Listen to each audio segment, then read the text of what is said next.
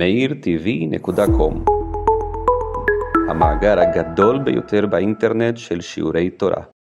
טוב, שלום וברכה לכולם, צהריים טובים. אנחנו לומדים נפש הפרשה, שזה עבודת הנפש בעקבות הפרשה, בעקבות הציווי של אדמו"ר הזקן, שבעקבותיו הלכו כל גדולי החסידות לחיות עם הזמן, והזמן הוא, אתה יודע, פרשת השבוע, ואנחנו היום בזמן בריבוע. ברוך אתה ה' אלוהינו מלך העולם שהכל יהיה בו. מה הכוונה זמן בריבוע? שים פה, אם יבוא איזה מישהו, תגיד לי, זה יצא לי עקום, תגיד ככה, זה. רגע. מה הכוונה זמן בריבוע? גם, יש לי הכל טוב. גם פרשת השבוע וגם ספירת העומר, כי בפרשת השבוע, פרשת אמור, מדובר בה על ספירת העומר. אז אנחנו ממש אה, חייבים לעסוק בספירת העומר גם מצד ספירת העומר וגם מצד הפרשה. אני רוצה דבר ראשון, אה, ללמוד רגע את הפשט של ספירת העומר. מה התורה התכוונה כשהיא, אה, ממש קודם כל ברמת פשטי המקראות, הפסוקים, הבאתי כאן את הפסוקים כמו שאתם רואים. מה התורה התכוונה כשהיא ציוותה אותנו על ספירת העומר? להבין את זה, כי לדעתי יש בזה, אה, זה דברים פשוטים, זה פשט, זה לא חידוש בכלל, אבל תכף אני אסביר למה הרבה טועים בזה, אני חושב, או לא שמים לב. ואחרי זה ניכנס ל, לרמת העבודה הנפשית אה, בעניין הזה. אני, בואו נתחיל רגע מה, מהדבר השני. אז, בפרשת אמור התורה מצי, מציינת את המועדים.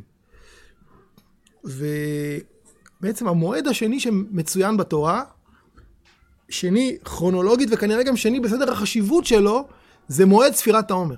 כלומר, בהתחלה מדברים על פסח, בפרשת אמור, בהתחלה פסח, מיד אחר כך. וידבר אדוני למשה לאמור, דבר ישראל אמרת להם, כי תבואו אל הארץ אשר אני נותן לכם וקצרתם את קצירה והבאתם את טוב, והניף את העומר, ואז יש שם בשנתו לעולם וכולי, פסוקים זה, מיד פסוק ט"ו, וספרתם לכם ממחרת השבת מיום יביכם ותאמר התנופה שבע שבתות תמימות תהיינה. זה חג. חג ספירת העומר. מה התכלית של החג הזה? תתפסו היום אדם ברחוב, תגידו לו, תגיד, למה יש ספירת העומר? מה הוא יגיד? מה תהיה התשובה? למה סופרים?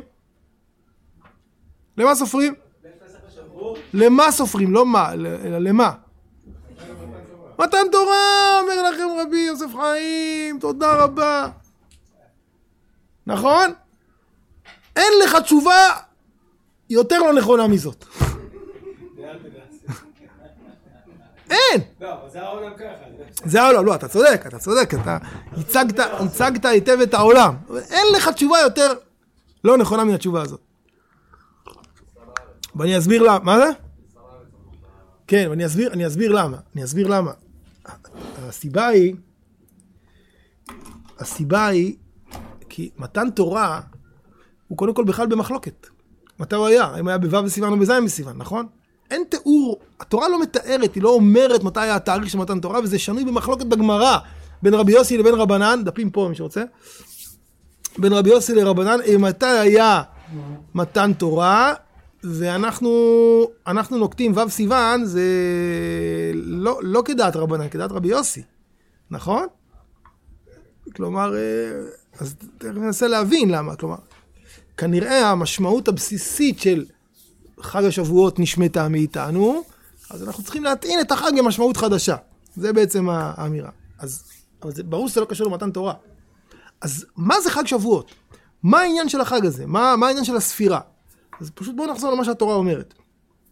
כל החגים, כולם קשורים לגלות וגאולה. זה הציר שלהם. זה הציר. חג הפסח מבטא את היציאה ממצרים. חג סוכות מבטא את השמירה בגלות. הקדוש ברוך הוא שמר עלינו בגלות, ובסוכות הושבתי את בני ישראל, בין אם זה ענני כבוד או סוכות ממש, הוא שמר עלינו לאורך הגלות. חג השבועות מבטא את הכניסה לארץ, את שבח הארץ. זה התכלית של החג הזה. זה התכלית. ולכן חג השבועות עומד במרכזו הבאת הביקורים. זה מה שעומד במרכזו, זה החג שהזכרנו את זה, נדמה לי, לא, לא, למדנו את זה כאן נראה לי. אבל uh, זה החג, זה אז מין הקדמה, הלב של השיעור זה בהמשך, אבל זה החג שממנו מתחילים פירות הקיץ. המתוקים, הביקורים, הפירות המבקירים לבוא, אלה פירות הקיץ. כי פירות הקיץ הם הפירות המתוקים של ארץ ישראל, מהם אתה למד את שבח ארץ ישראל, מהמתיקות שלהם, מה, מהנעימות שלהם, זה שבח הארץ, נכון? אז בשבועות כבר מתחילים הענבים הראשונים, ואחרי כן יגיעו האפרסקים, ואחר כך יגיעו הרימונים, והתאנים, והתמרים, כל ה... חוץ מהזיתים בעצם שמבשילים בחנוכה, כל פירות הקיץ, כל הפירות של שבעת המינים, מבשילים בעצם לאורך הקיץ. אני מזכיר לכם שכשמשה רבנו שלח את המרגלים לארץ ישראל, המשימה שמשה רבנו הטיל עליהם הייתה להביא פירות, והתחזקתם ולקחתם מפרי הארץ, ואמר לי חבר אבנר בשכונה, שבעצם הם מביאים תאנים, רימונים וענבים. למה הם מביאים דווקא את הפירות הללו? כן, אבל למה הם מביאים דווקא את המרגלים? למה דווקא... לא, אז... כן, אבל למה דווקא אותם? למה לא... למה לא... מה עם, אה, אה, חיטה? מה עם... אה, מה עם תמרים? לא הבנתי. המרגלים מה הביאו מהארץ? את הרימון, את הגפן... כן, אז אני שואל למה המרגלים הביאו את זה? אה, למה המרגלים? הם, למה... אז התשובה היא בגלל שאת שאר הטעמים היה להם במן. המן, המן נקרא לחם, אז הם טעמו בו טעם לחם. הוא נקרא אה, לשד השמן, אז היה להם טעם של שמן. הוא נקרא אה, טעמו כצפיחית בדבש, אז, אז זה היה להם. אז הם הביאו את מה שלא היה להם. מה היה? לא, לא היה להם לא רימונים, לא תאנים ולא ענבים. את זה הם הביאו. זה המטרה. אז מכאן אתה מתחיל. יפה. אז, זה, זה דבר ראשון, זה מובן, כלומר אנחנו סופרים את הזמן זמן הכניסה לארץ ישראל, ואנחנו בעצם בזמן הזה מכנסים לתוך הזמן הזה את כל שבעת המינים. מתחילים בשעורה, שזה הדבר הכי הכי בסיסי שמבשיל ראשון. זה קורה מיד אחרי פסח עם אחרת השבת, זה הכל חג של ארץ ישראל. תראו, יש מחלוקת בגמרא, כתוב, כתוב במפורש כי תבואו אל הארץ. אחר כך כתוב בפסוק י"ז, ממושבותיכם תביאו לחם תנופה. מה אתם למדים? איזה מצווה זה? תלויה בארץ או לא תלויה בארץ? תלויה בארץ, אי אפשר לדבר על זה בכלל, נכון? זה פשוט. אתם מכירים את החשבון של חדש? חדש אסור מן התורה, תבואה חדשה. עכשיו בארץ ישראל זה לא מהווה בעיה, גם ככה אתה קוצר את התבואה, את החיטה, אתה קוצר אותה בשבועות, אז אין בעיה. נכון? השבועות זה אחרי ט"ז בניסן. בחוץ לארץ זה בעיה, יש מקומות בחוץ לארץ שהעונות הן הפוכות, אתה קוצר, ואתה באוסטרליה, בכל מיני מקומות בארצות הברית, אתה קוצר את החיטה, וזה, אבל זה, ואז יוצר בעיה והכל מסובר, אבל זה ברור, זה פשוט שהתורה דיברה על מצוות חדש, שהיא מצווה תלויה בארץ. אבל זה מחלוקת בין רבי ישמעאל לרבי אליעזר. רבי אליעזר אומר לו, ממושבותיכם, כל מקום שאתם יושבים. אבל זה כל כך קשה להגיד את זה, כתוב כי תבואו אל הארץ. רבי ישמעאל אומר, ממושבותיכם הכוונה שחדש נוהג רק אחרי כיבוש וחלוקה, רק אחרי שישבתם. מצווה כאילו של התיישבות בארץ ישראל. נחזור רגע למצווה. אתה בעצם רוצה לבטא את הכניסה לארץ. הכניסה לארץ מתבטאת, איך היא מתבטאת? היא מתבטאת בשבח של הפירות שלה, בהודיה של המדבר שנותן לנו כאלה פירות משובחים, בעין טובה, דיברנו על זה בעבר שארץ ישראל היא ארץ מיוחדת בזה שבתא שטח קטן ביותר, יחסית, יש בו את כל סוגי מזג האוויר שמגדלים את כל סוגי הפירות. גם כאלה שצריכים קור, גם כאלה שצריכים חור, גם כאלה שצריכים מזג אוויר ממוזג, גם כאלה שצריכים השקיה, גם כאלה שצריכים בעל, הכל הכל גדל כאן. אז אתה מתחיל מהשעורה. עובר לחיטה בשבועות, משבועות אתה מתחיל עם הביקורים, מקרא ביקורים, עד סוכות אתה מביא וקורא, ועד חנוכה אתה מביא ולא קורא, וככה אתה כונס לך בתוך ה... בעצם מפסח עד שבועות, את חג הכניסה לארץ. שבועות הוא חג הכניסה לארץ, זה ברור? עכשיו נוצרה כאן איזו אנומליה מסוימת. מהי האנומליה? האנומליה היא ש... אנומליה הכוונה דבר שהוא לא, לא מותאם. ומהי האנומליה? האנומליה היא שבעצם יש כאילו איזו הפרדה, נכון? יש לנו כניסה לארץ מצד אחד, ומה עם התורה? מה עם התורה? אז אני חושב שזו הסיבה שהתורה מצווה על בני ישראל, הקדוש ברוך הוא מצווה על בני ישראל, להתחיל את התנועה שלהם לארץ ישראל בכ' באייר. נכון? כתוב, ויהי בחודש השני, בשנה השנית, ב-20 לחודש, נעלה הענן מעל משכן אדוני, ואז הם מתחילים את התנועה, בפרשת בעלותך. איזה מין, איזה מין תאריך זה כ' באייר? תאריך מאוד מאוד מוזר. בדרך כלל התורה אוהבת תאריכים או א' או ט"ו. זה, זה, או 40 יום ממשהו. מא' באלול, 40 יום זה יום כיפור. אבל כ' באייר זה כלום. אלא אם כן אתה אומר שמה? שהמטרה של תחילת תנועה בכ' באייר, אחד, המרחק בין המקום ש... מה זה? טלפונים. המרחק בין המקום שבו הם... המר, המרחק בין המקום שבו הם נמצאים, הם נמצאים בהר סיני, לקדש ברנע, שזה הכניסה לארץ ישראל הוא 11 יום, נכון? 11 יום מחורב, דרך הר שעיר עד קדש ברנע. 11 יום שאתה צריך ללכת, אם אתה הולך בכף, ב... מתחיל תנועה בכף באייר, יש לך באמצע שתי שבתות, אתה מגיע בעצם, 11, אז אתה מגיע, יש לך בעצם, אתה מגיע בערך בבית ג' סיוון אתה מגיע ל...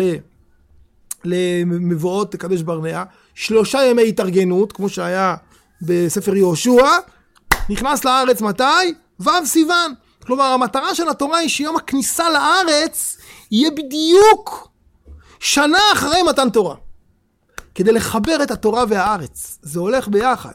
התורה היא המכתב, וארץ ישראל היא הכתובת. זה לא נוח לנו הפיצול הזה שנכנסים לארץ ישראל ביום אחד וקיבלו תורה ביום אחר. אז המטרה של התורה, תחילת התנועה בכ' באייר, שזה תאריך מוזר, אתה רואה את התאריך הזה, צריך לתפוס לנו בעיניים, מה פתאום כ' באייר?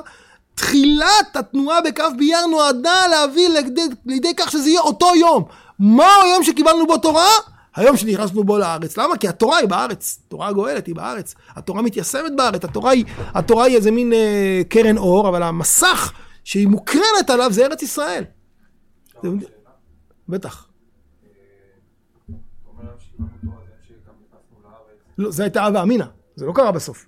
זה השתבש, למה? כי בהתחלה מרים דיברה באהרון ובמשה, ואז הייתה צריכה להתעכב שבעה ימים.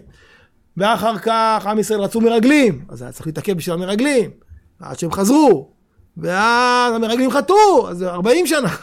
אבל מה היה קורה, תנסה לדמיין, מה היה קורה אם לא, היה, לא הייתה שום תקלה? מתחילים בכ' באייר, מתחילים תנועה. בלי, אין, אין מתאוננים, אין קברות תאווה, אין כלום, אין את כל המשברים של פרשת בעלותך לא קיימים, פשוט הולכים ומגיעים. מתי הם נכנסים לארץ? בו' סיוון, ביום מתן תורה. זה הסיבה ש... מתן תורה אתה מתכוון גם למתן תורה בהר סיני? לא מתכוון גם, מתכוון לזה. אני אעשה לך סדר, בסדר? יצאנו ממצרים, קיבלנו תורה כעבור 49 יום או 50 יום, בו' בסיוון, בהר סיני. ואז היינו שנה למרגלות הר סיני. שם היה חטא העגל, בנו את המשכן, ו- עשו פסח בשנה השנייה, ואז באלף באייר עשו מפקד, ובכף באייר התחילו תנועה מהר סיני. לאן? לאן? לארץ ישראל. למה אתה מתחיל תנועה בכף באייר? למה לא להתחיל תנועה באלף באייר או באלף בסיוון? אתה מתחיל תנועה בכף באייר כדי להיכנס לארץ ישראל מתי? בדיוק שנה אחרי מתן תורה, באותו יום. כדי שכשישאלו אותך, תגיד, מתי קיבלת תורה? תגיד, זה מאוד פשוט. קיבלתי תורה כשנכנסתי לארץ, התורה והארץ. איך אתה אומר כל יום בברכת המזון? נודה לך, השם אלוהינו, על שהנחלת לאבותינו, ארץ חמדה טובה ורחבה.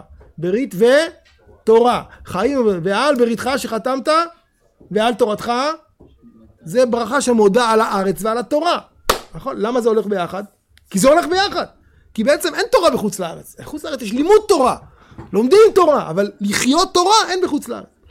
עד כאן זה ברור. עוד, כן, סליחה. התוכנית המקורית, היו צריכים להיכנס הרבה הרבה פחות משנה. אתה מדבר איתי על התוכנית המקורית המקורית. שמרוב שאני מתרגש ואני משתעל. שלא נחם אלוהים דרך ארץ פלישתים כי קרוב הוא שצריכים להיכנס בכלל ישר לארץ ישראל לקבל תורה בהר המוריה. וואו, הר המוריה, צודק. טוב. עכשיו, בואו נגיד עוד משהו, בסדר? עוד משהו רבותיי. עוד משהו. ואז ניכנס כאן. לסוגיה שלנו. בינתיים זה רק פשטי המקראות.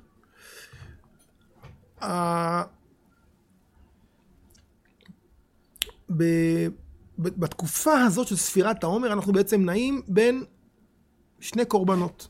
עומר, עומר של מה? מה זה ספירת העומר? איזה עומר? עומר שעורים, נכון? אמ,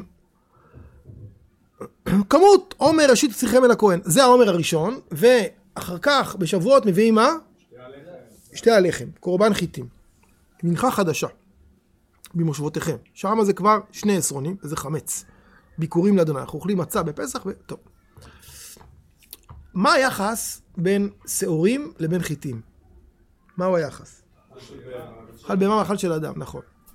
שעורה זה, זה, שעורה זה הקיום. זה הקיום הבסיסי. עם שעורים אפשר לשרוד. חיטה, הגמרא אומרת שחיטה, אתם יודעים שחיטה, ב... זה חיטה בגימטריה כ"ב. כ"ב אותיות. אין התינוק אומר אבא ואימא שלא טועים טעם דגן. מה זה? זה תבונה. חיטה היא תבונה. יותר נכון להגיד דעת. הרי הגמרא אומרת, המדרש מביא ארבע דעות מהי עץ הדעת. דעה אחת, ענבים. זה מובן, למה? אכלו ענבים, השתכרו, חטאו. מובן. דעה שנייה, תאנים. גם זה מובן, למה? כי על התאנה בדבר שקלקלו בו תקנו, מובן. דבר שלישי, הגמרא אומרת אתרוג. כי כתוב אה, נחמד למראה, אז המתורגם ממרגג, האתרוג הוא פרי מאוד גדול, מאוד בולט, אז אתרוג. זה אני הכל מבין. דעה רביעית, חיטה. מה חיטה? חיטה זה לא עץ בכלל. למה להגיד חיטה? מאיפה הגענו לחיטה? אולי זה מזכיר חטא, חיטה מזכירה חטא, לכאורה. התשובה היא פשוטה. חיט... אמרנו שהעץ נקרא עץ הדעת. בשביל לאכול ענבים לא צריך דעת. אתה רואה את זה, מכניס לפה. בשביל לאכול תאנים לא צריך לדעת. אתה רואה, אוכל בפה. בשביל לאכול גם אתרוג, אתה רואה, זה, זה ברור לך, העץ אומר לך, הנה, יש לי כאן פרי, תיקח תאכל. בשביל לאכול חיטה, תנסו רגע לחשוב על האדם הראשון שפגש חיטה. הוא ראה את הדבר הזה, לא, לא מה זה הדבר הזה, נתן מכה, יצא לו גרגירים. הכניס את הגרגירים לפה, אה, נשבר לו השן. ירק את זה, אמר, מה זה, זה מגעיל. ואז אמר, רגע, אולי אפשר לעשות עם זה משהו. לקח איזה אבן, נתן מכה. אה, יצא לו איזה משהו כזה לבן. אז הוא עשה ככה עם הפה, טעם, אפשר לאכול את זה, אבל עדיין זה לא... ואז הוא אמר, רגע, אולי נשים בזה הרבה, נעשה, שם מזה הרבה אבקה, שם בתוך מים, ופתאום התחיל זה, משחק ככה, וזה התחיל להיות לו... התחיל להתנפח לו, ונהיה לו כזה בצק, אבל הוא בא לאכול, זה כזה, עשיתי, לא טעים. אז אמר, רגע, רגע, אולי, שנייה, אני...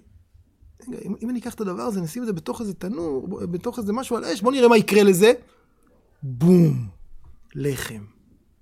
המון המון דעת הושקעה כדי להפוך חיטה למשהו אכיל. זה עץ הדעת. זה עץ הדעת. כל שאר הדברים הם לא עץ הדעת. לאכול ענבים לא צריך דעת כדי לאכול ענבים, זה מובן מאליו. כדי לקחת חיטה ולהוציא ממנה לחם, צריך המון המון מחשבה שתביא אותך לדבר הזה. ואגב, הזן היחיד שהמקור המובהק שלו הוא ארץ ישראל, זה החיטה. אם החיטה נתגלתה על ידי אהרון אהרוסון כאן בארץ ישראל. שאר הדברים, אני חושב שהמקורות שלהם, הזיתים אמרו שהגיעו מטורקיה, תמרים מעיראק וכו' וכו'. החיטה הגיעה מכאן. אז הקורבן החיטים זה בעצם, אז תראו כמה זה קשור. אנחנו מקריבים בשבועות קורבן חיטה, שמבטא את הדעת האנושית, שעכשיו בשבועות גם מתרוממת לדעת האלוקית, כי ככה אנחנו גם רוצים ללמוד תורה.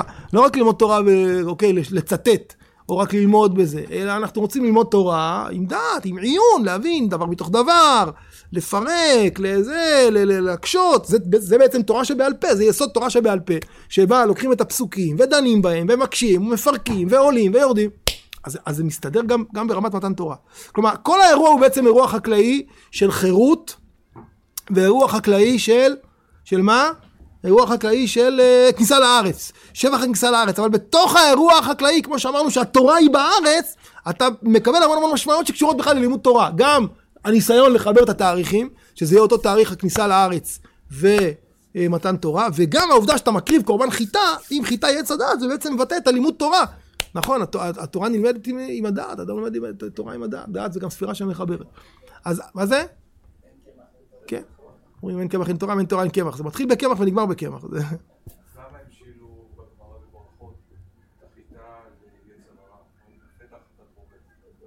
למה כן. אז הגמרא אומרת, הרי על, על התורה עצמה נאמר שאם אדם לומד תורה שלא לשמה, נהפכת לו, התורה בעצמה לסם המוות. תורה בעצמה. טוב. הרמב"ן אומר את זה קצת, תראו. אומר הרמב"ן, דבר אל בני ישראל ואמרת עליהם כי תבוא אל הארץ. בעבור שיחדש בכאן בכל אחד מן המועדים מצווה חדשה.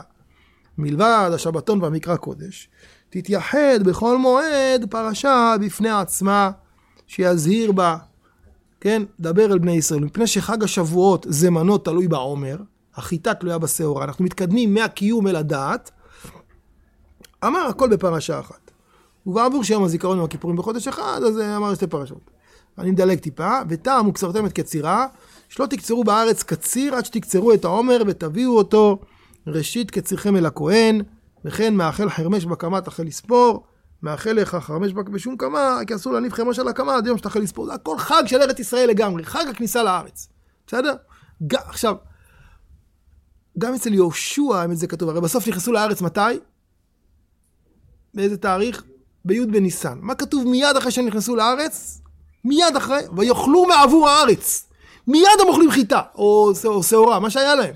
כלומר, אתה רואה שזו הייתה התכלית. החליטה להיכנס בשבועות, שאז החיטה בשלה, שם הם אכלו כזה. טוב. עד כאן, רק כדי להבין שאנחנו לא סופרים למתן תורה, כי מתן תורה, התאריך שלו בכלל לא ברור, אנחנו סופרים לכניסה לארץ. הכניסה לארץ היא-היא התורה הכי גדולה. יותר מלימוד תורה וכן על זה הדרך.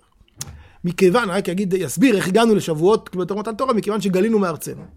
ונתרחקנו מעל אדמתנו. ואנחנו לא רואים חיטה גם לא מרחוק. כלומר, של ארץ ישראל, ואת זה הכל, בחוץ לארץ, להיות חקלאי, פויר קוראים לזה, זה היה כאילו גס רוח, יהודים לא היו חקלאים. זה היה גסות, יהודים היו מלאכות נקיות, הגוי. אז בעצם אין פה חג לא חקלאי ולא ביקורים וגם אין פירות קיץ, אז מה נעשה עם החג הזה? אז אמרו, רגע, רגע, הרי יש דעה בגמרא ש-49 יום, היום החמישי מפסח הוא גם יום מתן תורה. בואו נחבר, למרות שזה לא הדעה שנמצא כלכה, בואו נחבר את הדעות ולהפוך את שבועות לחג מתן תורה. ואז חג מתן תורה השתלט על הכל. ומה זה שבועות? לומדים תורה, לומדים תורה בלילה, ביום וכל זה. בעוד שלאמיתו של דבר, החג הזה הוא חגה של ארץ ישראל, הוא חג הכניסה לארץ, הוא חג החיטה והביקורים, וחגה של מגילת רות, של מלכות בית דוד, שגם היא, כל מגילת רות קורית מתי? בימי קציר חיטי. נכון? בהם באו בית לחם בימי קציר חיטי. כל המגילה. טוב. עכשיו, עד כאן שיעור, כמעט אפשר להגיד שיעור בתורה. עכשיו אנחנו נכנסים רגע לנפש הפרשה, ללבביות רגע. התורה מצווה וספרתם לכם. מה זה וספרתם לכם? מה זה המילה לכם? וספרתם. וספרתם, נכון? דבר עם בני ישראל, אה, ועשיתם, אה, ואז וספרתם ממחרת השבת, מיום אביאכם את עומר התנופה. זהו. מה זה המילה לכם? אתה בורח לי רגע להלכה. כל אחד לספור. אני רוצה לשאול מבחינה... טוב, אז תראו. אמ, קודם כל, העניין של הספירה קשור מאוד מאוד לספירת הדעת. יש לנו עכשיו אה, נכד מתוק בן שנתיים עוד מעט, הוא כל היום סופר. יש לו גולות, סופר. אחת, שתיים, שלוש, ארבע, חמש, אין, אין להם שש, שבע. כן, כי אין, ש... נכון, שבע. שמונה, יש לו גולות, סופר, שלא לא חסר לו, יש לו גולות. כל היום הוא סופר, סופר, סופר, כאילו. יש איזה משהו בספירה, במספר, ששם אותך מיד בהקשר של משמעות. כשאתה סופר משהו, זו הדרך המהירה ביותר להעניק ולהטעין משהו במשמעות. כשאתה סופר על כורחך, יש לך נקודת מוצא, יש לך נקודת סיום, יש לך איזה סיפור שאתה, שמסתתר מאחורי הספירה, וכשאתה סופר, אתה מאיר את הסיפור כספיר. אתם מבינים? אדם ללא משמעות לא סופר. הוא לא סופר, אין לו למה לספור. מישהו עבד עולם, יש לו מה לספור? הוא עבד, לא משנה, הוא עבד, נגמר, הוא לא סופר. מי שמחכה לאיזו יציאה לחופש, אני סופר, היום עוד, היום הזה, היום הבא. אני... מה? אסירים. עם ישראל במצרים כביכול לא ספרו. לא היה להם מה לספור, הם איבדו את המשמעות. כשהתורה אומרת להם, תקשיבו, דבר ראשון שאתם יוצאים ממצרים תאכלו מצות, דבר שני תתחילו לספור. לספור, לספור למה? לספור ל... לספור לזה, לספור לזה. הספירה שמה אותך על איזה קו של משמעות, ולכן הוא ספרתם לכם. זה הופך, הופך אתכם ל... אני אתן עוד דוגמה, בסדר? אה, המילה לספור, בלשון הקודש זה גם לפקוד. אלה פקודי המשכן, משכן העדות. המילה לפקוד היא גם לספור וגם לגאול. פקוד יפקוד אלוהים אתכם. כשאתה סופר משהו, אתה גואל אותו מהאנונימיות. כל אחד, כל אחד ספור, כמו מספרי ברזל להתפקד. אז כשאתה סופר ימים, כשאתה סופר, אנחנו אומרים 5,783 ל... למה? בריאת העולם. היינו ב... הייתי בליל יום הזיכרון בסיור בהר הזיתים, אז הגענו לקבר של בן יהודה. אליעזר בן יהודה, הוא היה סופר להצהרת בלפור. מבחינתו, בהצהרת בלפור ההיסטוריה התחילה, והוא, כתוב, נפטר בשנת אה, כך וכך, 17 להצהרת, 5 אה, להצהרת בלפור. זה היה, הוא היה סופר להצהרת בלפור. כשאתה סופר, אתה, אתה אומר, סופר למה, או להבדיל, כן, 2023 שסופרים ללידת אותו האיש, כמובן שזה, הרב, אה, הרב מידן זעק את הזעקה הגדולה כבר לפני הרבה שנים, שאנחנו צריכים לספור, לספור ליציאת מצרים. אנחנו היום 3,335 שנים ליציאת מצרים, צריך לרשום. נכון, היום מה היום? היום התשיעי לחמישי, התשיעי, ל, אה, התשיעי לשני, 35. ט' באייר, תשיעי, ט' לאייר, היום סליחה, י', י' באייר, נכון, י', כן, כן, אתמול ספרנו 25. העשירי, נכון, אתמול היה 25 לעומר. אתמול היה 25. היום, היום כאילו 25. נצח שבנצח. אז uh, היום זה העשירי לשני, 35. העשירי לשני זה אייר, 35. זה, ככה צריך לספור. ולא את התאריך הלועזי, מה היום, הראשון, לא יודע מה היום. אז uh, אתה סופר, אתה נהיה חלק מסיפור. ולכן זה הציווי, זה חלק מיציאה, וכתוב, ב, ב, לא מצאתי את זה, אני אביא, אולי בשבוע הבא, נביא את היום יום, ביום יום הלוח הזה של הרבי, אז הוא אומר שה, שהאדמו"רים היו אוהבים לספור.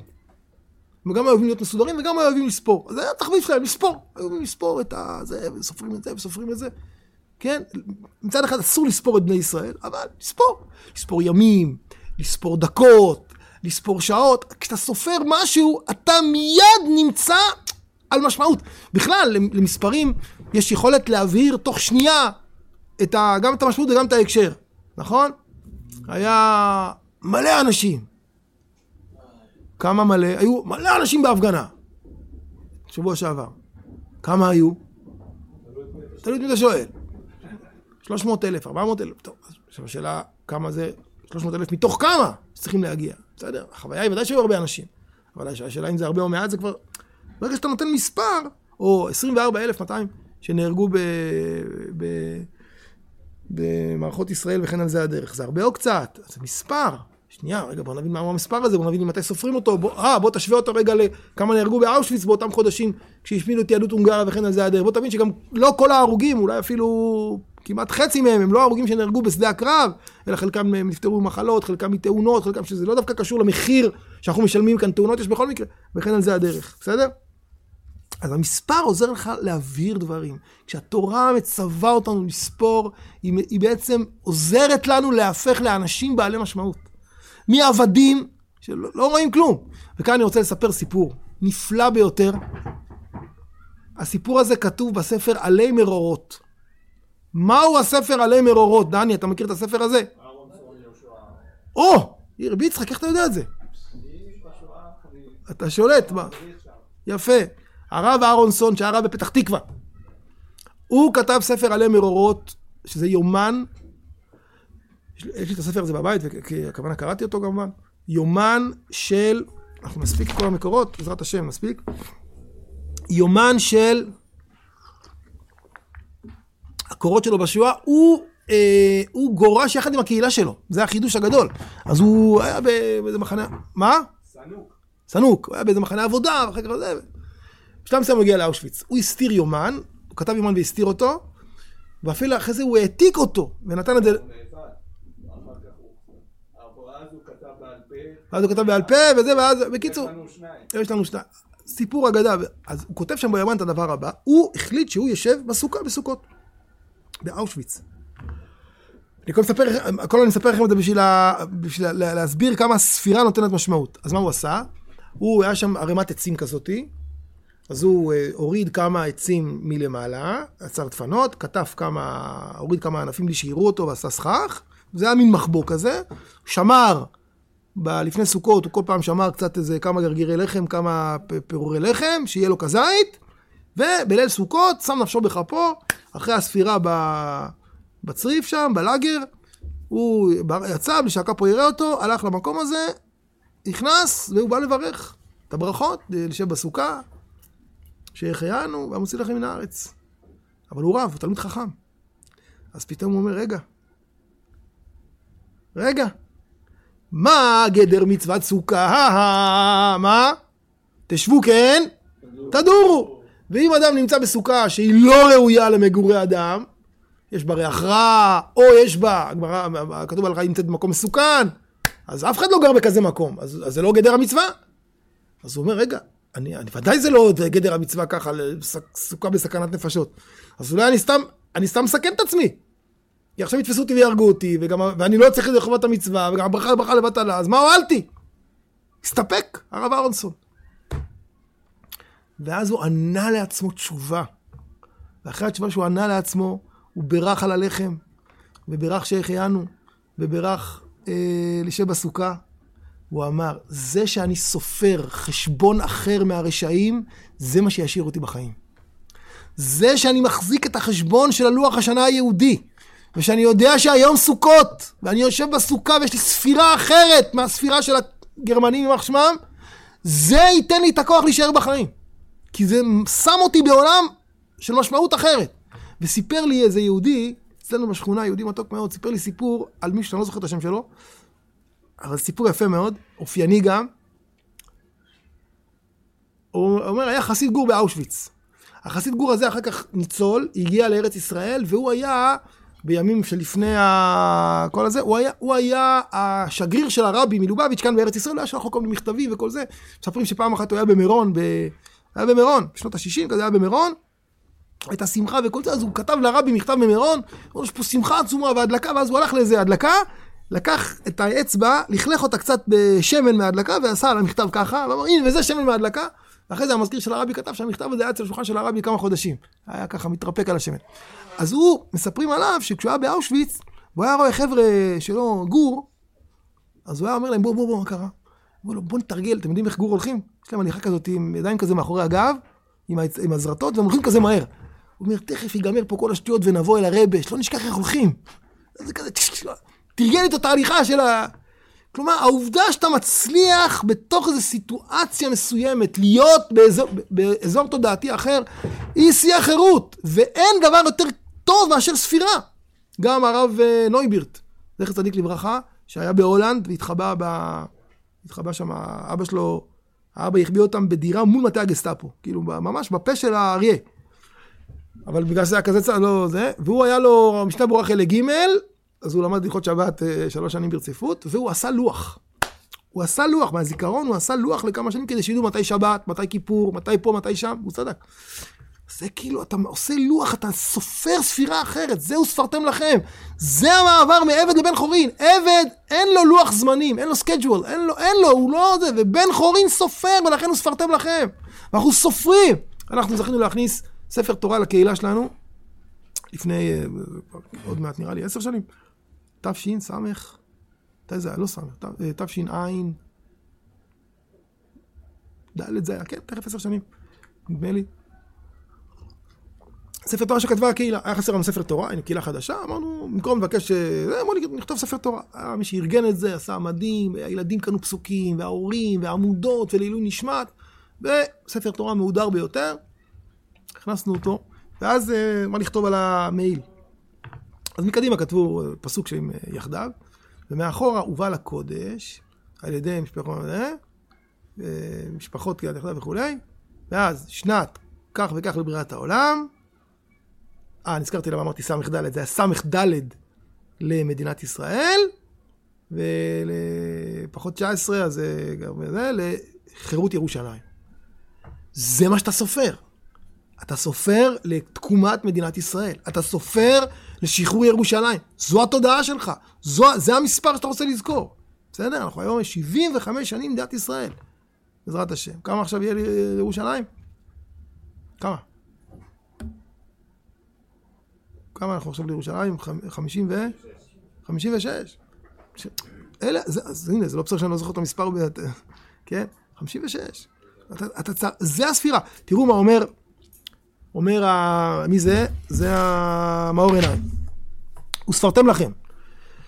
חביבים ישראל שניתן להם כלי חמדה, חיבה יתרה נודעת להם. כלל הדבר שתענוג תמידי אינו תענוג.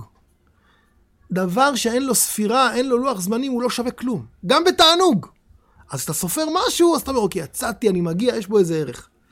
האחריות רצו ושוב, לא נפסק, רק כשמשאיר רשימו על זה שמסתלק, עושה כלי שיוכל לקבל התענוג. ובלא הסתלקות לא היה כלי, לא היו יכולים לקבל את הענוג. וזהו חביבים ישראל, שניתן להם כלי חמדה, כלי לקבל את החמדה. מהו הכלי לקבל את החמדה? וזה חיבה יתרה, שיהיו יכולים לקבל את התענוג. אז מה הכלי לקבל את החמדה? הכלי לקבל את החמדה זה הספירה. כשאתה סופר לקראת משהו, אתה מתכונן, אז אתה יכול לקבל את החמדה. ולכך אמרה תורה, אם צריך איזה אלוקה, לכך אמרה התורה, נידה תטמע שבעה ימים, כדי שתתחבב על בעלה. הרי כל מי שהוא נשוי, יש לו את הספירה הזאתי, כל, כל יום, כל, כל חודש. האישה סופרת לטהרתה, בני הבית ביחד, הבעל ואשתו, סופרים לטהרתה. אז הם נמצאים על איזה רצף. יש את, ה, יש את זמני הזמנים שמותרים, ויש את הזמנים שהאישה נאסרת, ויש את הזמנים של הדימום עצמו, ואז יש את הזמנים של ההפסק טהרה, ואז יש את השבעה נקיים. הכל, אז, אז תחשבו שכל הזוגיות של הזוגיות והקרבה והריחוק הם כל הזמן במודעות. אז זה כל הזמן מעניק, מטעין מחדש כל פעם את הזוגיות ואת הקרבה במשמעות. והספירה היא, היא גם צריכה להסתדר עם ספירות אחרות. רגע, ליל תפילה יוצא בליל פסח, בליל הסדר, מה נעשה, כל מיני דברים. מכניס איזה מתח אה, חיובי לדבר במשמעות.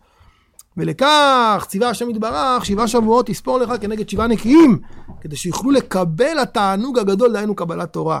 כי בכל חג שבועות אנחנו מקבלים את התורה, כמאמר חז"ל, כאילו היום נתנה לך. ואין לך תענוג כקבלת התורה, שייחוד פנים בפנים. אז זה אומר המאור עיניים. המקור הבא זה קדושת הלוי. שהוא מדבר יותר על ה"וספרתם לכם". או יבואה וספרתם לכם, והוא קרוב לאופן הלל. כי הנה בפסח נתגלה אלוהותו על ידי ניסים ונפלאות וראוי לעובדו. טוב מאוד. אבל זה היה מופע של מי? של השם יתברך. מה איתנו? אמנם השם יתברך רוצה, הגם שהוא מעורר אותנו מלמעלה, לעובדו, שנהיה אנחנו חפצים להתעוררות הזה. וזה סוד הספירה. שבשבוע הראשון אנחנו חפצים באהבתו, חסד. בשבוע השני חפצים ביראתו, גבורה. בשבוע השלישי אנחנו חפצים שיתפאר בנו, כי אבא מתפאר בבנו. ראיתם את הבן שלי, ואז הגיע לאיזה דרגה, כן, מתפאר, וכל זה. בשבוע הרביעי והחמישי נאמין, כן, החסד גבורה תפארת נצח ועוד, נאמין באמונת הבורא ברוך הוא, בשבוע השישי נהיה אנחנו דבוקים ומקושרים בעבודתו יסוד, ובשבוע השביעי מלכות, ממליכים אותו על כל העולם כולו עלינו. ולכן, אחר שאלו המידות נמשכים מהבורא ברוך הוא באלו ימי הספירה, יש לאדם בימי הספירה להתבודד ולעבוד את השם אלוהינו. כתוב על הראשונים שנקראו סופרים. למה? הם היו סופרים את האותיות של התורה. סופרים. סופרים את ה... אמ, כיוון שבאלה הימים נמשכים אלו מידות הישרים לעמוד בית ישראל ובפרט בעת הספירה יש לאדם לשמוח ולדבק את עצמו באלו המידות כי זכינו לספור. לא רק בגלל שאנחנו סופרים למשהו עצם העובדה שאתה בכלל יכול לספור זה אומר שאתה נמצא באיזשהו רצף של משמעות. כן? כיוון שהאדם חפץ שמידות ישרים ימשוך בו אהבה ויראת הבורא וכולי ובדרך כלל מוצא הלך בו מוליכים אותו. בפסח היה התגלות והתעוררות של מידות ישרים והשכליות זה היה מהבורא ברוך הוא. ובספירה, בספירה הוא ההתעוררות שלנו שאנחנו חפצים בזה ההתעוררות העליון. מה שנתגלה בפסח ממילא נתווסף מלמעלה יותר הערה והזדככות. וזה החפץ והרצון שאנו חפצים. זה מברר את הרצון הספירה. אני סופר למשהו שאני רוצה. ספרתם לכם. ספיר. לכן יש לספור ספירת העומר באהבה וביראה. אתם יודעים שהמקובלים, שכל הזמן מכוונים בתפילות, בספירת העומר הם לא מכוונים בתפילות, כי כל הכוונות זה בספירת העומר. זה כל כך הרבה, זה, אז זה מייתר את כל שאר הכוונות. זה, אתה נמצא באירוע כזה שכולו אור, אני סופר, יש לי, יש לי נקודת מוצא, יש לי לאן להגיע, אני, אני בתוך ציר של משמעות. ולכן יש לספור ספירת העומר באהבה וביראה, וכן בימי הספירה, להיות מוכנים ורוצים בזה השפע. וזהו ספרתם לכם, לכם דייקה. כלומר, הפעולה שאתם מעוררים עצמכם לאלו המידות בספירה, זהו בכם, ספרתם לכם, זהו לכם, הפעולת הספירה מעוררת בנו את המשמעות. כי בפסח היה התעוררות העליון, ובספירה אנחנו רוצים התעוררות לכם. ונמשך לנו מלמעלה בימי הספירה, מה שנמשך בפסח, ביותר הזדככות וביותר הערה. כן, כן, הלכה למעשה פשט, זה לא שיעור הלכה פה, זה שיעור... אז זאת, אז זאת מעלת הספירה. זאת מעלת היכולת, היכולת, היכולת לספור, זאת מעלת הספירה. יהי רצון שנזכה לקבל את קדושת ארץ ישראל בימים האלו ולספור את הסיפור שלנו, שיאיר בתוכנו כספיר, אמן ואמן. חזק וברוך. שיעורו של הגאון המופלא בדורו, הרב אורי